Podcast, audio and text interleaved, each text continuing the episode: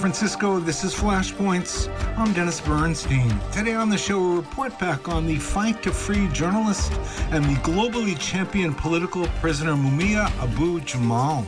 We'll speak to an award-winning and uh, award-winning journalist, and uh, also we'll hear about the battle that the homeless are fighting in the face of torrential rains up and down the coast of California. It is desperate. All this and more coming up straight ahead on Flashpoints. Stay tuned.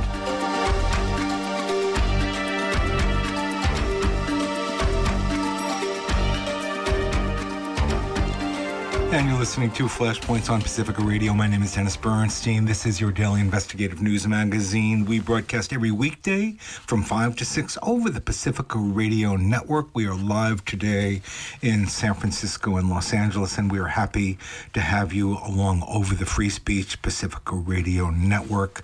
We begin uh, once again, it's almost unbelievable that this we're still having to fight this battle, but that's the way it is. Uh, to free prison journalist, visionary Mumia Abu Jamal, who was set up by one of the most corrupt police departments uh, this country has ever seen. Uh, and we're still battling, the people are still battling to free this journalist, this activist, this visionary who's now uh, caught the attention of uh, activists and writers and journalists all around the world. We are delighted. It's been too long, but we're delighted to welcome back to these airwaves uh, Professor Arthur Linn Washington. He is an expert on the case. He's a professor of journalism at Temple University. Uh, there was a, a major event uh, over the weekend uh, featuring some extraordinary uh, folks. We're going to hear more about that, and we're going to give you a deep update on who Mumia Abu Jamal is, we're going to remind you, and why perhaps he is still being allowed. Uh, I was going to say rot in a prison, but Mumia Abu Jamal doesn't sit still long enough to rot, even in a prison, even on death row. Linn Washington, he's been able to keep his spirit whole and alive. Welcome back to Flashpoints. Uh, hi, Dennis. Uh, thank you for having me. Well, it's good to have you with us, uh, and I, I hate to do this again, but I want you to give us the basic, uh, you know, description. Who is Mumia Abu Jamal? Give us a bit of a thumbnail sketch so folks who don't know might understand what this battle is about. Well, it's, it's the bottom line. Mumia Abu Jamal is an incredible person. Here's a person who's been locked up for um, 40 years. Uh, about 30 of, a, of that of those years were on death row. Uh, while in prison, he's written uh, over 3,000 commentaries, uh, which is more than many journalists produce in their entire career. Um, he's written or co-authored uh, over 12 books, which puts him in the scholar area. He has um, finished his college degree, got a master's degree, is now working on a PhD. Uh, he now speaks uh, two foreign languages, one of which is German, uh, a very difficult language to learn. Uh, and I think yeah. in, in, a couple of other things that are uh, of relevance, um, you know, we talk so much about the facts of the Mumia case and, and the injustices uh, embedded in it, but we kind of forget the face behind the facts. You know, so Mumia is a brother, um, you know, a relative. Uh, he's a, a, father. He's a grandfather, and now he's a widower. Uh, his beloved wife uh, passed uh, within the last month or so. Mm. Uh, so that's who Mumia Abu Jamal is. Now, prior to his arrest on December 9th, 1981, uh, Mumia was one of the uh, most recognized journalists in Philadelphia. Uh, in fact, in 1981, uh, the Philadelphia, Philadelphia Magazine uh, identified 81 people in 81 to keep an eye on, and they said one was Abu Jamal because of his eloquent and impassioned um, journalism. Uh, he was known uh, when you know prior to his arrest, but based on his um, reporting, he was known as the voice of the voiceless that he would, you know, uh, report on and tell the stories of uh, those who are generally left out, pushed into the, the margins of society. And that phrase, voice of the voiceless, the um, um, the U.S., the American Society of uh, Professional Journalists, SPJ, has an ethics code. And one of the provisions in the ethics code is journalists should give voice to the voiceless.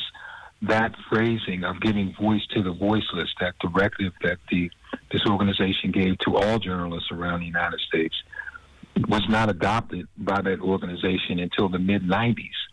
So Abu Jamal, over 20 years before that became a directive for American journalists, he was already known for doing that.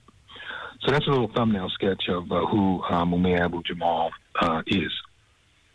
And we, we should mention that at the time that you're referencing, he was reporting for public radio. Uh, he has obviously an extraordinary voice and delivery besides the, his ability uh, to write um, amazing commentaries. Uh, and he was, let's talk a little bit about the atmospheric pressure at the time that he was arrested. He was reporting he was a black man. He was reporting in the context of one of the most corrupt police departments in the history of the country. Could you give us a little background on that? Right. The Philadelphia Police Department is notorious for its uh, brutality. And in fact, in 1979, which would have been two years before Mumia's arrest, the federal government filed a lawsuit against the city of Philadelphia, charging the mayor, a number of his uh, top officials in his administration, and all of the um, top officials in the police department with aiding and abetting police brutality. This was the first suit of its kind ever filed in the history of the United States. So police brutality had to be really, really bad in Philadelphia uh, for such a suit to, uh, have taken place. During the 70s, when uh, a guy named Frank Rizzo was the mayor, Frank Rizzo was the former police commissioner. He was elevated to uh, mayor, and he was very adamant that right or wrong, he would defend his police. At one point during the 70s, the Philadelphia police shot and killed more people than the police force in New York. You know, let's be clear, the police force in New York has its own history of brutality. In Philadelphia, uh, New York at that time was about five times larger than Philadelphia. So the per capita deaths um, by the Philadelphia Police Department was extraordinary. And that did not account for the people who were just shot by police. And I don't mean to minimize just shot, but I'm just saying there were people who were shot, injured, some injured uh, substantially. But then there were some fatalities, and then there were the beatings that went on every day. Um, if, if, at least twice a week, I had to do some kind of police brutality story. Somebody would come to the paper that I was working with, and you know, they would be bloodied and, and bruised, and you know, clothes all torn off. And when I was working for the African American owned newspaper in the city, the Philadelphia Tribune, the people would come to the Tribune uh, asking, you know, for somebody to cover their story. And they had already gone to the dailies, the three dailies in the city, uh, the Inquirer, the Daily News, and the Bulletin, and couldn't even get in the front door. They didn't even want to talk to these victims of police brutality, so they would come down to the Tribune, and we would do stories on them. And Mumia was doing those types of stories, and it wasn't just police brutality, but he was looking at many issues that uh, impact the urban poor. Uh, but it wasn't just that he was doing, you know, uh, grassroots type reporting. I mean, he was a part of a, a team um, when he was working with public radio that covered the uh, visit of the Pope to Philadelphia. And that team coverage won a, a major a broadcast award. I think it was the Armstrong Award. Uh, he interviewed yes. Bob Marley. He interviewed uh, Julius Erving, who at the time was an outstanding basketball player um, uh, in, in Philadelphia, a professional basketball player. So he had a range of, of, of coverage. Um, but uh, right. the go on, please. Yeah, but I was just going to say the the that era in Philadelphia, the 1970s going into the early 80s, was dominated by the issue of abusive policing, uh, from false arrests to fatal shootings. And one of the things uh, that sort of intensified the level of the brutality was the bombing by the police department of a suburban house that was owned, I guess, or lived in by the Move group. And Mumia Abu Jamal, I, I guess, wasn't uh, all that um, sanguine with the idea that you had the Philadelphia Police Department dropping bombs uh, in suburbia. Um, that began a whole different level of Mumia's life when he took on that issue uh, and beyond. You, you want to talk about how he tangled with the police and wh- how he ended up on death row? It certainly wasn't because he killed anybody. Well, um, yeah, the during the '70s there was an ongoing battle between the Philadelphia police and an organization called MOVE. They were a predominantly black organization, uh, self-described revolutionaries. They lived a counterculture type lifestyle. Um, so they, they were kind of on the margins of society. But uh, one of the things that they would, do is that they would not back down from Rizzo's police force. So there was a, a lot of fights. I mean, fist fights, uh, and then those battles escalated from, say, 1976 when there was a confrontation and the police, um, a police officer allegedly stomped a, stomped on a, um, a moved baby and, and killed it. Uh, and things just started escalating. So we get to early 1978. Uh, Rizzo wanted to get the move out of a uh, compound that they were living in near the University of, of Pennsylvania, an area that they wanted to gentrify, and ultimately did. Um, not just the University of Pennsylvania and Drexel, but you know the um, powers that be financially, they wanted to gentrify that area. And um, things culminated into a shootout on uh, August 8, 1978. And during that shootout, you had one of the first uh, televised um, assaults by police officers on a unarmed person. Uh, this uh, one of the leaders of the MOVE organization was savagely beaten, and this was um, 12 years or more before Rodney King. Um, and Mumia saw that, uh, and he was um, it affected him, and so he started doing more and more reportage on uh, Move, and uh, that reportage kind of ran him afoul with some of the organizations that he was working for. So as, as we flash forward into 1981, um, many of the stations that he had worked for, because of his um, efforts to do more coverage on Move, and some of the coverage, you know, crossed the line in terms of the veneer of objectivity that journalists are supposed to maintain. Um, he, you know, ran afoul with some of the owners. So as a result of that, he wasn't working full time he was working part time, but as a diligent uh, individual, one who you know took uh, his role as husband and father um, to heart. Uh, he was going to make money for his family, so he was driving a cab. He was driving a cab on December 9th, 1981. He goes to leave off a fare and um, get a bite to eat in a nightlife area of the city. He sees his brother being beaten by a police officer he goes over to uh, see what's going on.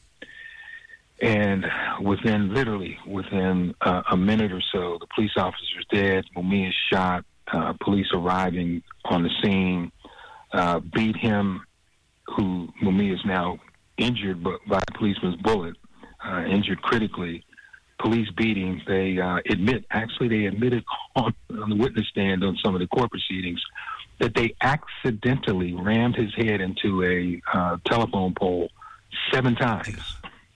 You accidentally do that once, maybe three times, but not seven. That's conscientious, right? he goes to the hospital. Yeah. They beat him in the hospital. Um, and, it, you know, pre op and post op, he's beaten in the hospital. He's charged with murder. He has a trial in 1982 uh, before a, no, a notorious uh, pro police judge who actually, uh, on the eve of the trial, uh, was overheard saying that he planned to help prosecutors fry the N word, but he didn't use N word, he used that word. So you could see that one, it was racially biased, very odious to use that term, but also it was biased in terms of uh, him making a pro prosecution posture, which is in total violation of every thing a judge is supposed to be. Judges are supposed to be independent arbiters, not one who put their thumb, in, in the instance of uh, Judge Sabo, actually put his whole ball fist on the scales of justice to make sure that uh, Abu Jamal was uh, convicted. He was convicted, uh, sentenced to death row. He languished on death row for about 28 years. Um, then the uh, some appeals, uh, they found one fault. I mean, amazing. Of all of the faults in the case, they only found one in federal courts. And they said that the judge uh, did not give proper instructions to the jury uh, during the death penalty proceeding. And uh, they set aside his uh, death penalty, and the prosecution decided not to re- seek the reimposition of the death penalty because that would have required them to hold a court proceeding where new evidence could be brought out. Now, the new evidence would just be brought out, but the proceeding would just be to determine whether he goes back to death row or, or goes into what Pennsylvania has as life in prison without parole, meaning you're in prison until you die. And, and in an effort to make sure that the new evidence that was there, evidence that had been suppressed conscientiously by police and prosecutors at the original trial and throughout the proceeding, uh, they opted not to um, uh, retry or you know try to resentence him, and they allowed his sentence to be converted. So I guess for like the past ten years or so, he's been in uh, general population, and um, he's been suffering a lot of medical problems.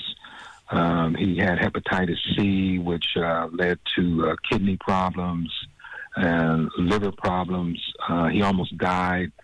Uh, the state would not give him treatment for the hepatitis C. The treatment that they were giving him was causing uh, incredible skin problems. I mean, he was itching all the time. He was scaly. All he mm.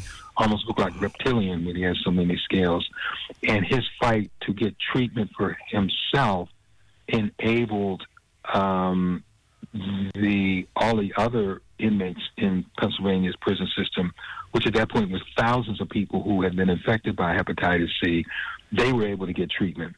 The state of Pennsylvania was willing to allow people who contracted this, you know, horrible disease to die rather than to give them the treatment. So many of the initiatives that Mumia has made have uh, helped others uh, more more so than they have helped him. So now he's um, still in prison, and he has a new round of appeals that is really interesting. It's clear cut. You don't have to be a, a lawyer or, a law professor or a judge to see um, that um, he needs to uh, either at least get a new hearing, if not a new trial. But the evidence is of such substance that he should be released directly uh, from prison. And there have been instances where people who have had um, misconduct by police and prosecutors of a much lower degree than exists in the Mumia case to uh, be released directly from prison. Uh, but the courts uh, have so far refused to recognize Mumia's rights and give him the same relief that they've given to others. Thus, I coined a phrase about 12 years ago called the, the Mumia exception.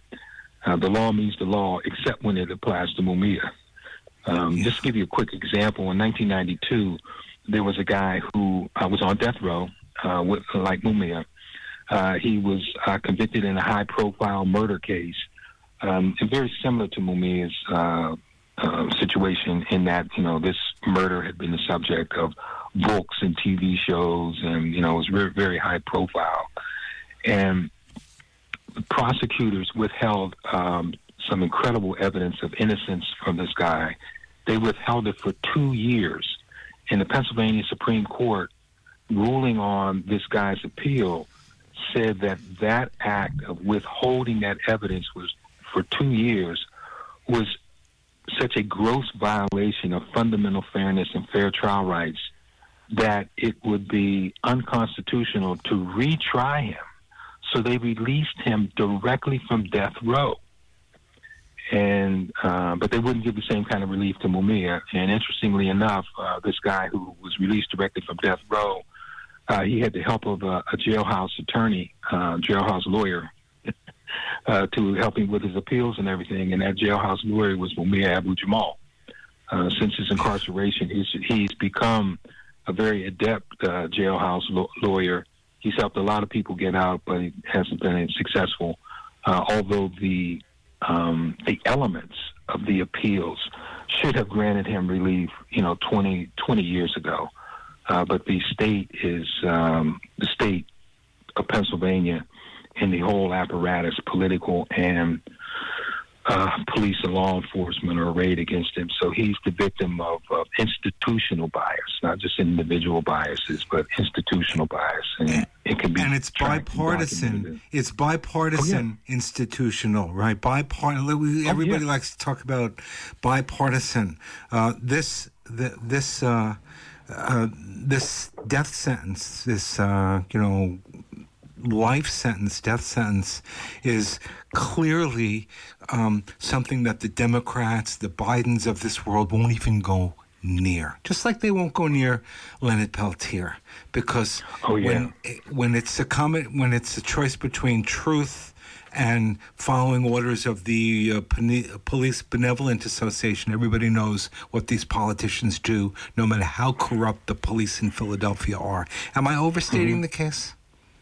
Oh, no, not at all. I mean, when we look at, say, the case of Leonard Peltier, uh, the judge who sentenced him, as well as I think the prosecutor who tried him, said that, you know, he should be released. He was treated unfairly. What has kept him in prison for all these decades is that every time he comes up for a new trial or a new you know, appeal proceeding or even consideration for some kind of parole, FBI agents, the FBI Agent Association comes out and and demands that you know he get no relief. In fact, they've held marches to keep him in prison. Parallel right. to that, when Mumia has been subjected to incredible uh, interference and harassment by the Philadelphia Fraternal Order of Police, which is the Philadelphia's police union, which uh, has a propensity to back candidates like George Wallace uh, the segregationist candidate in the late 60s, uh, backed Richard Nixon and backed uh, Donald Trump twice. You know, now the, the, the now National Book Award winner Martín Espada was commissioned by National Public Radio back a few years to uh, do a, po- a poem, and he decided to write a poem about Mumia Abu Jamal and the liberal, progressive National Public Radio censored the poem. And I know they did it because I called right in right after they did it, and I spoke mm-hmm. to the uh, assistant producer, and she said, "Yeah, we, they didn't want us to run this. Police mm-hmm. power." Oh yeah, yeah. And and prior to National Public Radio censoring that poet, Mumia was slated uh, to do a series of commentaries on life in prison. Uh, so, who would you want to um, talk about life in prison? A scientist who works in the Arctic or the Antarctica who has no experience with prison? You want to talk to a prisoner. And the reality is that most of the, a lot of the people in prison um, are not very articulate. They have, um, you know, low IQs and that sort of thing. So here we have a unique person who could uniquely tell that story and um, it, the when uh, NPR was getting ready to run his commentaries, the national and the Philadelphia Fraternal Order of Police went eight. I mean, they just went bonkers on it, and they got a U.S. senator, one Robert Dole, uh, to get on the floor of the uh, Senate and just start railing against NPR for you know how how dare they bring a cop killer in and blah blah blah blah blah. And uh, NPR backed off, sheepishly backed off. Um, and, and, that attitude, you know, persisted uh, when they, you know, censored the um, uh, censored the poet. But you know, we, we, it, it's so ridiculous. You know, we you can't have a cop killer uh, doing commentaries on uh, life in prison. So are you're saying it's okay to have a child molester or a white collar corporate criminal? Um, so it just shows you the level of censorship in a country that supposedly uh, holds uh, freedom of the press and free speech in esteem. Uh, it just shows you the endemic corruption um, and, and, corrupted behaviors uh, in America that uh, go on daily, and we kind of give it a wink and a nod and, and keep pushing while we criticize other countries and send armies into other countries to make sure that they uphold democracy. Well, we don't have democracy here. Like Malcolm X said, American democracy is disguised hypocrisy. And that's what we see know, in the Mumia case. It's interesting, uh, Linn. The these days, you know, if you're a black person, all you have to do is be pulled over uh, for a non-violation, and you can be executed. You just you know, the the word is shut your mouth, keep your hands uh, on the dashboard, look forward. Mm-hmm. You can get killed for looking for doing nothing. So you can right. understand why the white power structure would be afraid of somebody such as Mumia Abu Jamal, who is a freaking genius when it comes to journalism, commentary, visionary thinking. It is extraordinary. It is really, wouldn't you say, Linn? It's an example in the the white power structure's fear, just like with uh, Leonard Peltier, fear of powerful indigenous and leaders of color. That's what it comes down to, isn't it? Oh, oh, absolutely. And we've seen over the years uh, repeated efforts to crush those who are perceived by the system to be threats or people who could rally let's remember um, that infamous uh, memo that J. Edgar Hoover put out um, through the COINTEL program that they didn't want to uh, have a rise of a black messiah. This was in the wake of the killing of Malcolm X and Martin Luther King, but they wanted to make sure that nobody else uh, would uh, be able to, you know, rise to that level of popularity and be able to effectuate the change. You know, then this is interesting. You, you, you bring up a point about the bipartisan um, repression of Mumia. The current appeal is um, is a prime example of this bipartisanship. Right? Um, the issues in this current appeal is um, evidence that the prosecutors withheld for 36 years. Okay in the United States, there's a U.S. Supreme Court opinion called Brady versus Maryland. They call it Brady issue. And it essentially says that the prosecution has a duty and a responsibility to turn over all evidence of guilt as well as all evidence of innocence to the defense before the trial. They say in a timely manner. Now, I would think that you don't need to have a law degree or even a history degree to say that 36 years is not timely, right? So in Pennsylvania, we have the Brady standard from the U.S. Supreme Court. The Pennsylvania Supreme Court has issued similar types of rulings that what prosecutors are supposed to do in terms of turning over information. The rules of professional conduct that cover lawyers in Pennsylvania is a whole, you know, like dozens of pages in terms of what they should do and what they shouldn't do there's a special section in there. It's actually it's called the special section for prosecutors, um, section 3.8. And of the four things that they say prosecutors should do, one is that prosecutors should make timely disclosures of all evidence that is either inculpatory guilt or exculpatory innocence. And further, in the Pennsylvania Code, there's a provision where prosecutors are supposed to turn over information. Now, over the years, prosecutors have gone into court and objected to different um, legal proceedings from Abu Jamal by saying, We've turned over everything. We've turned over everything. We've turned over everything. Well, here's the interesting thing with this current appeal.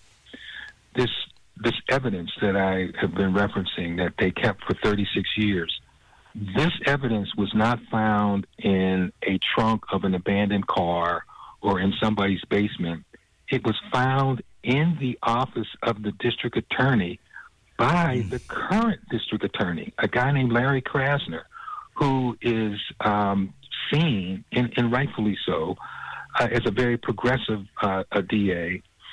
And um, Krasner, around 2018 uh, December, he was moving around the office. He had just been elected um, uh, months before that, so he just wanted to see the lay of the office. And they found a floor between two floors, like a, a subfloor. They and most of the people in the office uh, didn't even know that that floor existed. So he goes into a storage closet, finds all of these old files, six boxes of which had information on Abu Jamal. Now, of relevance, there's three very key pieces of information that came out of those boxes. There were two, and like only two witnesses during the trial that that positively said that they saw Mumia shoot and kill Officer Daniel Faulkner. One was a cab driver, and one was a prostitute. There, um, without getting too deep into, I mean, the reality is that neither of them were actually there, and evidence indicates that they weren't. But let's just take their story that they saw it. So the prost- uh, the, the cab driver, uh, weeks after the trial, a handwritten note to the prosecutor saying, "I've tried to reach you by telephone. I can't get you on the telephone, so I decided to write a note. When are you going to give me the money that you promised? When are you going to give me the money?" Now, mm. witnesses, prosecution witnesses, are paid uh, a fee, you know, to come in to testify. Um, you know, just like a, a, maintenance kind of a fee. They're put up in hotels. All of the food and everything is taken care of. So, what money is he talking about? He apparently was talking about you promised me money for in, in exchange for my testimony, which should be automatic. You know, let me out of jail. The prostitute there were there was um, a series of memos between the, um, the Mumia's trial prosecutor and other prosecutors in the office to make sure that this particular person got favorable treatment.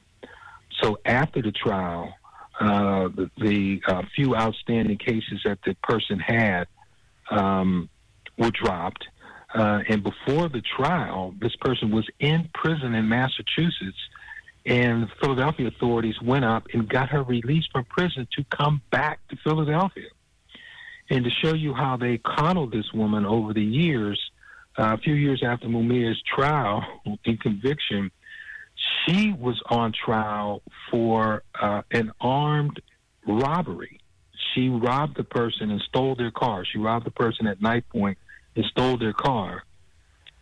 The judge uh, was going to not give her bail because um, you know she had all of these uh, a long series of about 40 arrests, and uh, many of those um, arrests were were related to failure to appear in court.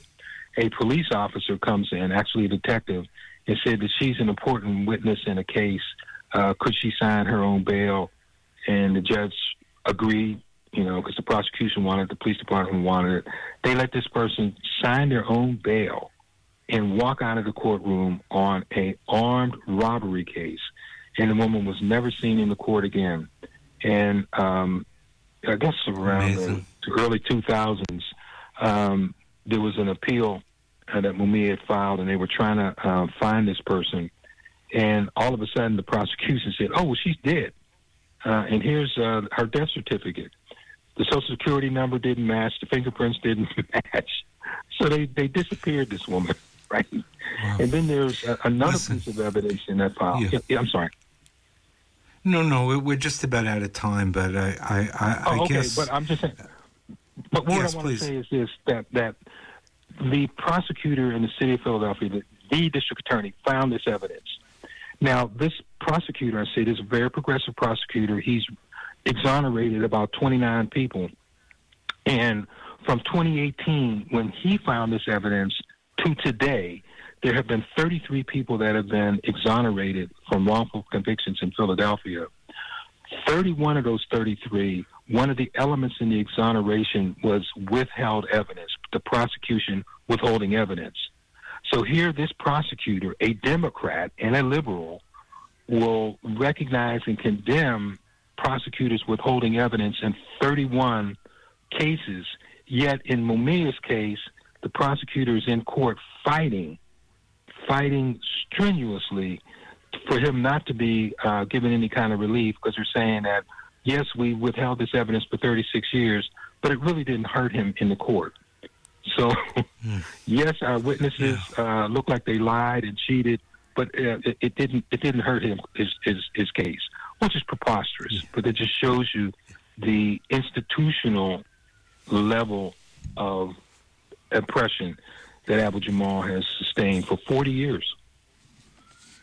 It's horrific.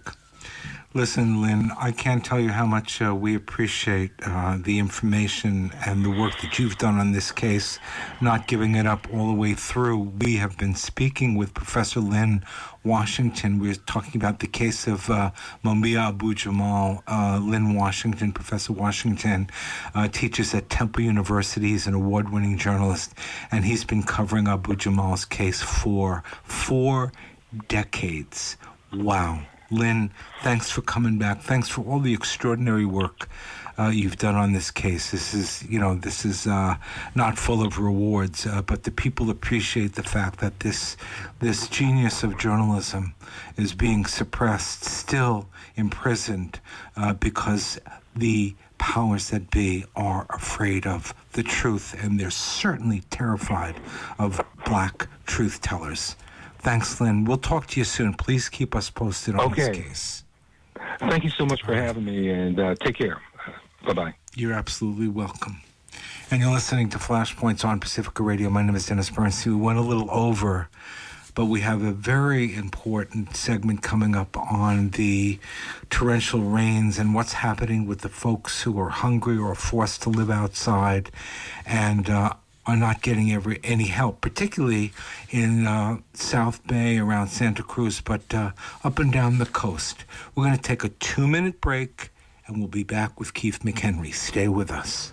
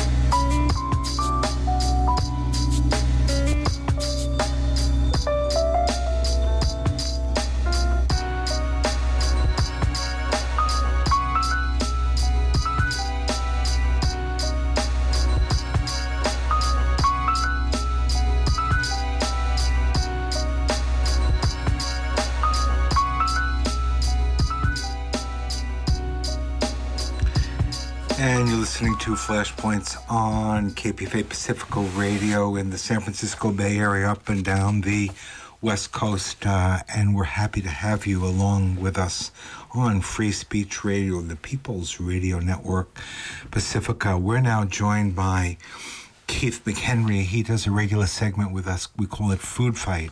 But these are incredibly tough times, Keith McHenry. Uh, the the waters are flowing and the folks outside are in grave danger. You want to talk a little bit about uh, sort of what it looks like on the ground there. I know you've been taking a look at what's going on up and down California, but why don't you start with uh, Santa Cruz, where you're based, and what are the issues? What are the concerns? Well, you know, in in Santa Cruz, there are hundreds of people that are not able to get into the few shel- like you know normal shelters that they have here. So there's they live outside, and they can't get even into like you know out of the weather at all. And the city uh, of Santa Cruz actually has a policy: if you're caught in a in a uh, parking garage trying to get out of the rain, the police come in and force you back out into the rain. And that's normally the case anyway. But now with the the rains are un- unbelievable down here, and um, it, it, is it's just shocking that to think that a city government and a county government, Santa Cruz County, would not open some of their their facilities, which are large empty spaces. For instance, there's a, a Warrior Stadium, and there's also the uh, and the new mayor. Uh, Fred Keeley is like this big Warriors fan, and the and the stadium just sits there empty. Um, you know, tonight it'll be empty, like it has been through all the uh, the the uh, atmospheric rivers and um, and then also they have there's a veterans hall which will be empty tonight again as it has been through the atmospheric rivers and there's civic auditorium. There's enough space for people to get in and out of the ring. So what they have offered however is a place for 25 of these hundreds of people to stay in out of the rain from the hours of 8 o'clock tonight to 8 tomorrow morning. And the staff there at that little shelter uh, Depot Park Shelter, were tra- arguing with the city government and the county to allow them to stay open 24 hours, so at least those 25 people could stay out of the rain. But they refuse. And we did a campaign to try to uh, kind of get public support to demand that the city open these empty buildings during this time. Because you just imagine I, I'm I'm out in the rain in the middle of the day doing food not bombs, and when I come, I am soaking wet even in rain gear, and I come to my you know come indoors at the end of my you know doing this all day, and I can take off all my clothes and everything and get into new clothes. But hundreds of other people have to stand in this rain 24 hours a day and there's no possible way for them to even take their clothes off and put on dry clothes because whatever clothes they might have in their backpack is also soaking wet. And this is, I call it a special kind of cruelty because we've been lobbying and argue, you know, protesting for all through the winter trying to get these facilities available at least during the atmospheric storms. And so they did open one uh, Civic Auditorium, and their assumption was that house people who were losing their ability to get to their housing or did lose their housing during the earlier atmospheric rivers would come down from the hills and stay at Civic Auditorium. Although they, what turned out was the, that one night, a lot of the people living on the streets downtown heard about this at our meal, and they went there and filled the entire auditorium uh, with our blue pup tents actually and stuff that they brought in and and so on. And when they found out it wasn't really going to be the good residents of Santa Cruz using this emergency shelter, they just shut it down and forced everybody back out into the rain, and they have failed to reopen. At the same time, when we're making that plea to the government to allow people to just get in out of the rain during atmospheric rivers, um, they sent us a, a, a letter threatening to arrest us if we tried to feed the homeless in the parking garage 10, which is what we had agreed with the city uh, chief of police to do. And then, and then they actually sent a lot of cops there way before we were even ready to set up to make sure we couldn't get into the garage, that homeless people couldn't get in out of the rain. And then we thought, well, we'll do a protest at City Hall because there's awnings around City Hall. At least we could serve food under there and have a protest demanding that the Civic Auditorium across the street be opened. And they sent a whole raft of cops there and threatened to arrest us for having a rally uh, um, in support of getting people in out of the rain. And so far, we only know of two people who have died um, from this. Um, I don't think they were homeless people, but uh, you know, just it's just unbelievable. It's just so cruel. It's the mo- most cruel thing to n- intentionally leave hundred pe- hundreds of people standing in this rain, and either there's like this class blindness or this is overt evil cruelty. And, and I'm right, sad let- to say I think it's the cruelty that's really what it's about. Sounds like cruelty, Keith McHenry. Now, how far is Santa Cruz from Silicon, what we call Silicon Valley? Well, te- we are on the uh, other side of the hill, so it's like a 30 minute drive to uh, Silicon Valley from here. If uh, if if you can get there in this rain, it probably it might well be cut off by the storms again, as has happened repeatedly. But there is a regular uh, parade of Google buses, for instance, that pick up employees to go over the hill, and there is a lot of Google uh, executives that live in Santa Cruz, including the chief attorney, uh, Miss uh, Prado, who lives on the west side, who actually has her husband is the treasurer of this anti-homeless organization called Take Back Santa Cruz, and we ended up intercepting. Uh, we got in a Public Records Act request emails showing that they're trying to get my car towed for some reason uh, because I'm supporting the homeless, and the president of the homeless union, uh, Alicia Kuhl's RV, where she's living with her, where she was living with her three children and her husband, and so they they have a weekly meeting to determine how to attack homeless people in Santa Cruz, and um, you know, so these are the large some of the largest institutions, and they also have like uh, huge offices in Santa Cruz, and um, and this is also true of Facebook employees of. of okay, let me interrupt, Keith. I, I want to. Uh, thanks for you know setting that up for us, and uh, so how much? It's interesting. It looks like the Biden administration is very sympathetic to making sure that everybody is made whole. Billions of millions made whole. So, uh, your thoughts on the the rush to bail out Silicon Bank land while letting the homeless in the hordes, and this goes up and down the coast, uh, risk life and limb to try and get through torrential rains while hungry and homeless. There, there's a lot of attention going to that little bank and no attention yeah, to the men. Go on, please. Yeah, yeah. There, there's no, none of the local media or national media is talking about the suffering. When I say hundreds of people just in Santa Cruz, that's in the town of Santa Cruz. There's hundreds of others in Santa Cruz County. There's like literally, there's thousands of people within like a you know, five mile drive of of the headquarters of, of Silicon Valley Bank, who are having to survive this in San Jose and in San and, and you know all all around there. It's like it's outrageous, and they they could have easily provided at least emergency shelter through this.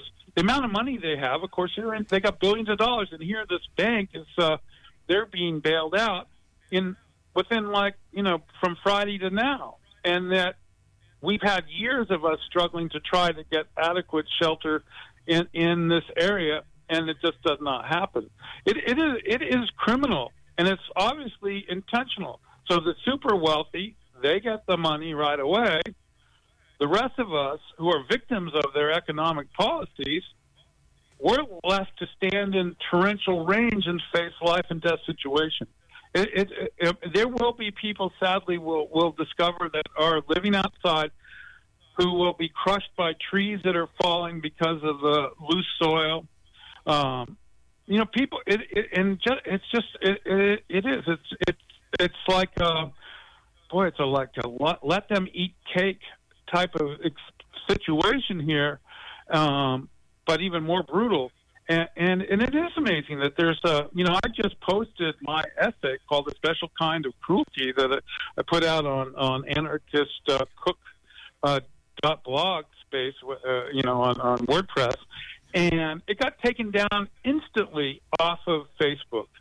Didn't even survive. like Keith, could you adjust yourself? We're losing you a little bit. I want. I'd like you to sort of adjust your. Maybe we can get a better sound and read. Do you have it the piece in front of you?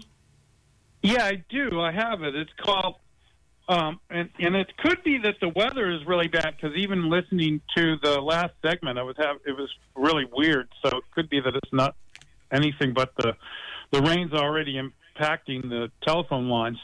But um, a special kind of cruelty, forcing the homeless of Santa Cruz into the harsh torrents of the atmospheric river.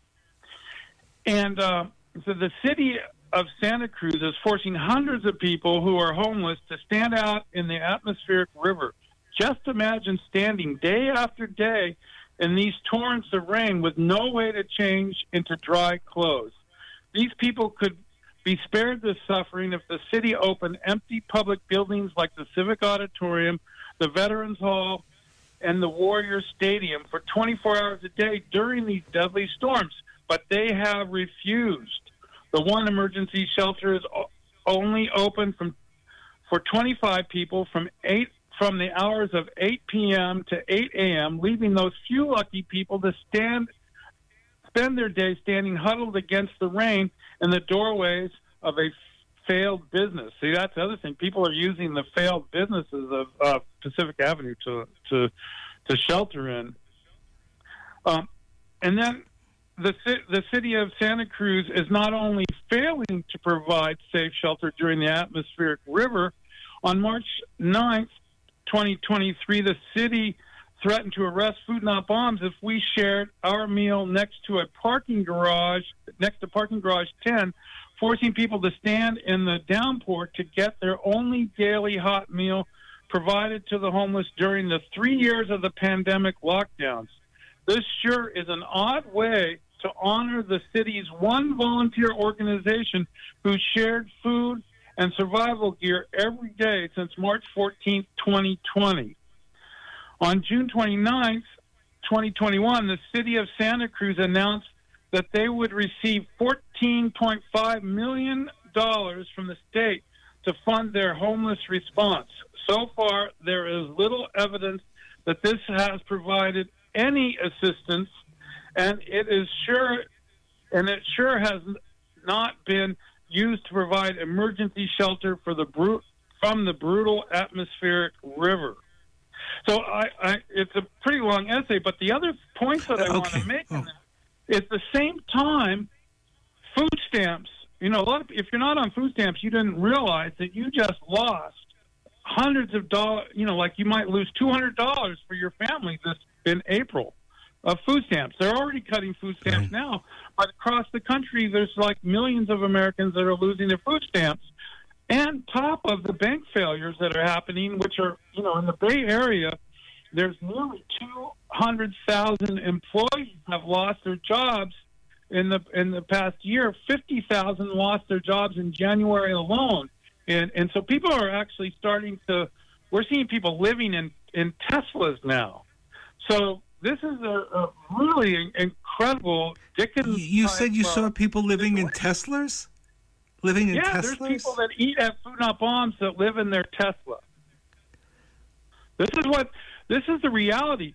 So unless you're like uh, Ro Khanna and and, and uh, you know and the, and the, all, and these uh, people that that you know that you know as uh, you know Silicon Valley Bank CEO took out over three billion dollars in stock, three billion dollars in stock the day before it crashed, and gave bonuses to the executives.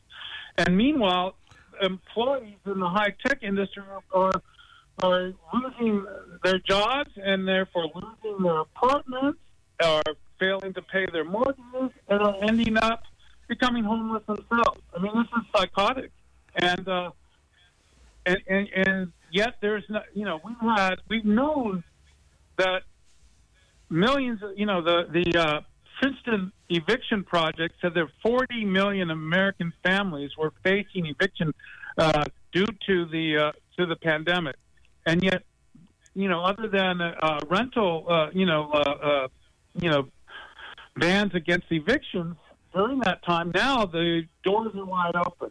The pandemic relief is gone. The eviction moratoriums are gone and the economy is crashing, and there still isn't a plan. The, we're a democratically run state in a country that has a democratic president and who had two years of being in office where they could have passed anything through the democratically controlled House and Senate, and we're still waiting for some kind of action. And it looks like that action is going to come way too late for thousands and thousands, millions of people and, and, and it just it's got to be cruelty. It it's got to be. If I'm sitting here in Santa Cruz um, with virtually no resources, and I know this, you know the people in power with money know this, and they're intentionally not doing anything to help to help the uh, you know alleviate the crisis of the homeless and, uh, right on their doorstep. It, it, it is criminal. Oh. It's completely criminal.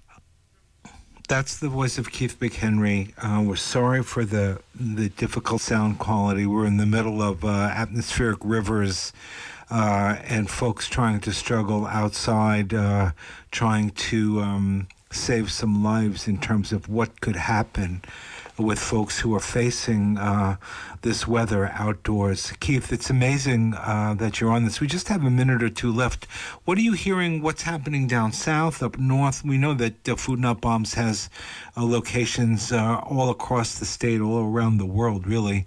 But what are you hearing? Are, are other folks facing the same kinds of struggles that uh, you're seeing there in Santa Cruz? Very quickly. Yeah, absolutely. I mean, it's been a disaster in Isla Vista. Food Not Bombs they've got a similar crisis where there's they're not putting people in emergency shelters, uh, and, and you know people are suffering there. L.A. County, same thing. San Diego has been really um, a disaster. Um, it, it is very, very painful to see, like you say, millions of, of homeless people in California uh, who are hearing all this news of all this money to help the homeless. Gavin Newsom is often announcing another $500 million here or there to help the homeless, but the homeless themselves do not see it. And in fact, they're passing laws to criminalize the homeless even worse. There's SB 31, which will make it illegal for people to sit, lie, or set up a tent or camp or sleep within a thousand feet of sensitive areas, and a sensitive area could be a park, like Echo Park, like that horrible, uh, um, violent police action that forced hundreds of people out of Echo Park into into doorways around town. And then, sadly, the new mayor who run around on providing solutions for for homelessness in L.A. appears to not be uh, all that interested in that. I, I mean, it, it is it is just tragic. There is um, okay. And it's going to get All right, a lot listen, worse. Keith, yeah. tank failures go as, as it looks like. It's going to get a lot worse. That's the that's the final word. That's going to have to be the final word. I'm sorry, Keith. Uh, we're we're, we're against the clock. Uh, that's Keith McHenry. Food Not Bombs. How do people get to Food Not Bombs, Keith? What's the best way? Come to foodnotbombs.net. That's where you can get all the uh, details on how to connect with us. Foodnotbombs.net. Okay. All right. Be safe. Keith, thanks for taking the time out and thanks for the decades long work uh, to feed the hungry and uh, help deal with houselessness, which is a major problem in this country. You're listening to Flashpoints on Pacifica Radio. My name is Dennis Bernstein.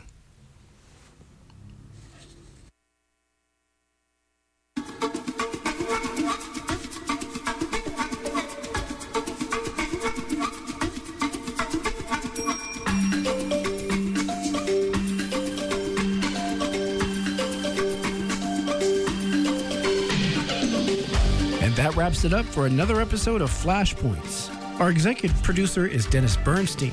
Senior producers are Miguel Gavilan Molina and Kevin Pina. Technical director is Mike Biggs. For previous episodes, go to kpfa.org or flashpoints.net. For questions or comments, email dennis at kpfa.org. Thank you for listening.